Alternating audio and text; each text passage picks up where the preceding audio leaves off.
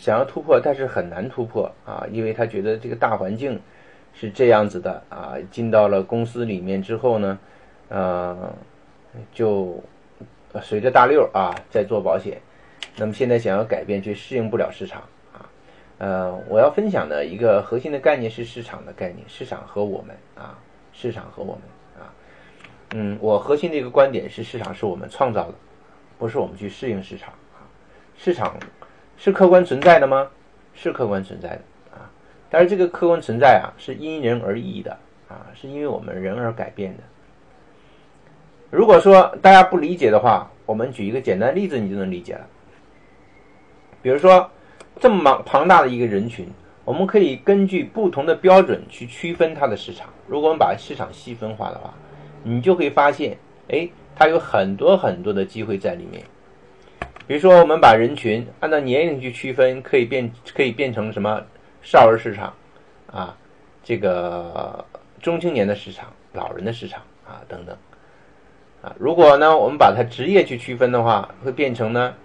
比如说学生的市场，呃呃，医生的市场，教师的市场，公务员的市场，工人的市场，农民的市场，商人的市场，啊，等等等等，对吧？大家想想，你可以还会有很多很多种标准啊。那我们就会发现，我们所在的城市或者在的社区里面，那么多的人，其实都是可以贴上很多的标签的，啊，可以根据不同的标准去区分不同的群体的。这个不同的群体实际上就是市场，那这个群体划分是谁来做的呢？你你可以做，是每个人都是可以去做的，啊，那你就划分不同的标，贴上不同的标签，划分不同的市场，实际上就是我们在人为给它定义，啊，人为给它定义。那你做哪一块，不做哪一块，那是你自己决定的，啊，从这个意义来讲的话，市场是创造的。创造的另外意义是什么意思呢？就是物以类聚，人以群分啊。我们的保险客户是围绕着我们核心价值观形成的一个人群啊。你做到一段时间，你就会发现你的客户和你其实是很多价值观理念是相通、相相类似的、相吻合的。这就是物以类聚，人以群分最典型的例证啊。你是什么样的人，就会吸引什么样的人，这点非常非常的准确。就从这个意义上来讲的话，你的市场、你的客户市场就是你自己的一种镜像反应。你是什么样的人，你的客户就是什么样的人。如果你是一个急功近利的人，爱财如命的人，你的客户群体也是这样，事事都是斤斤计较的，事事都是以钱作为衡量标准的。如果你是一个热心助人的人，公益心非常强的人，你会发现你的客户群体也是这样，啊。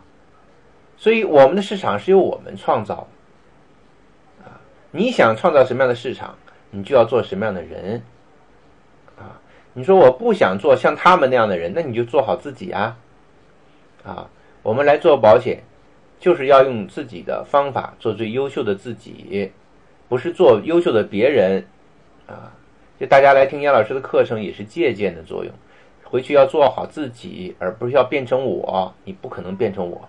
我也不可能变成你，你就是你，我就是我。你可以成为优秀的你，我可以成为优秀的我，我们都一样，一样都可以同样同样成为优秀的人。啊，所以我们来做保险，真的要先做好自己，就想一想啊，你要成为一个什么样的人？我讲过，做保险是一种教育，这种教育是什么概念？就是我们是教育别人，是引导别人。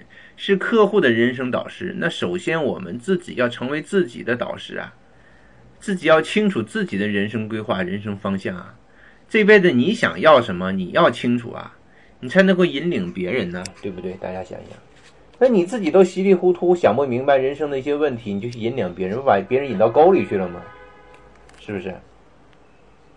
啊，所以值得庆幸的是，我们来做保险的每个人都是成年人。啊，都是成年人，成年人你就要自己三观啊、五官啊，要自己独立思考的能力，啊，你要成为一个什么样的人？你你给自己贴了哪些标签啊？然后在这方面去强化它，你所吸引的人就是这样的人，啊，就是这样的人。工作的一切都是一个人生观的问题，人生价值观的问题，因为教育本身就是价值观的传递，就是价值观的推送。教育啊，就是价值观的推送啊。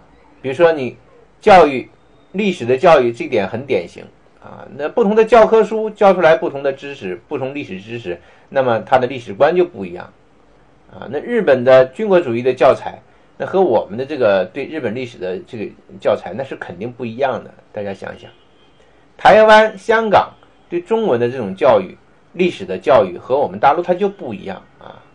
所以教育它是一种价值观的推行，做保险是一种教育，你推行的是你的价值观，是保险核心理念、保险互助制度的价值观，啊，那你的价值观是什么？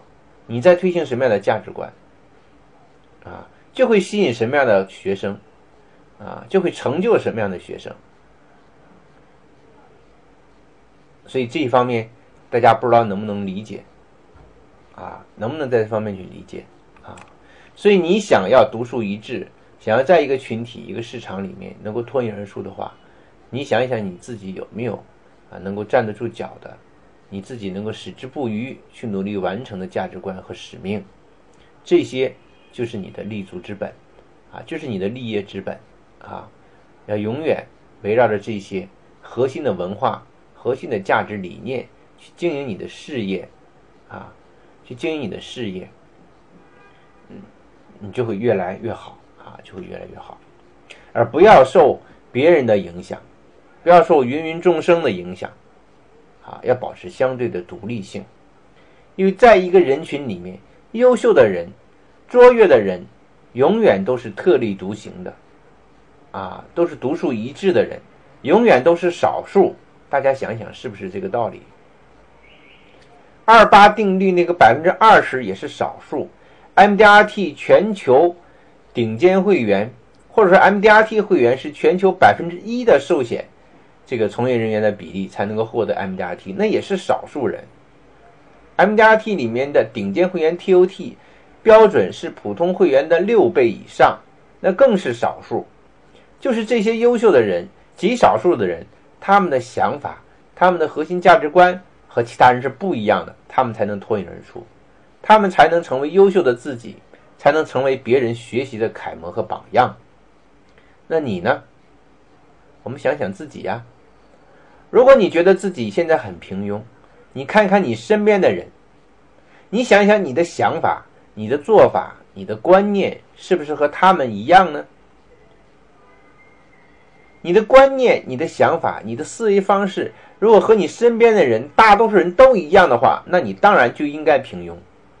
人云亦云，随波逐流，没有自己核心的想法、核心的做法，差异化的做法、差异化的想法，你怎么能够有差异化的结果呢？那肯定是人云亦云的结果，就是芸芸众生嘛。啊，所以这个社会里面，为什么卓越的人、优秀的人、成功的人是少数？因为他们不甘于平庸，因为他们懂得创新，他们懂得差异化，他们相信自己能够主宰命运，而不是听从别人的安排，啊，做自己心灵的主人。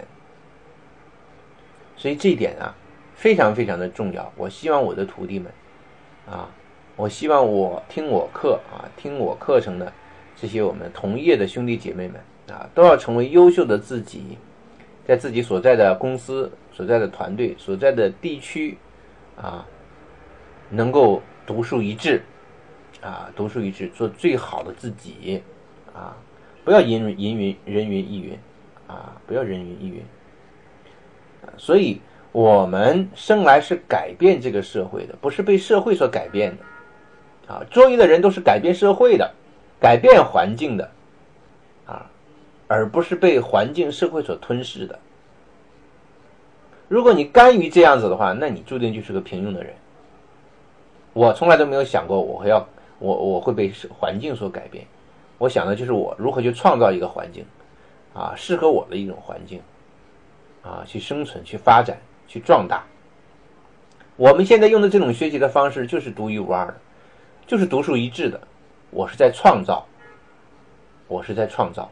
啊，我希望大家也是跟我一样啊，去改变自己，改变从我们自己开始，改变从一点一滴开始，啊，不是一个呃特别庞大的啊找不到头脑的一个概念。我在群里要求大家做的一点一滴的，实际上就是我自己能够做得到的。我认为也是很关键的，因为它是一种习惯，是一种思维，是一种思考做事的方法，啊，这些能够搞清楚、搞明白，我们就能够走得更远啊，而不是鸿篇大论的一些问题。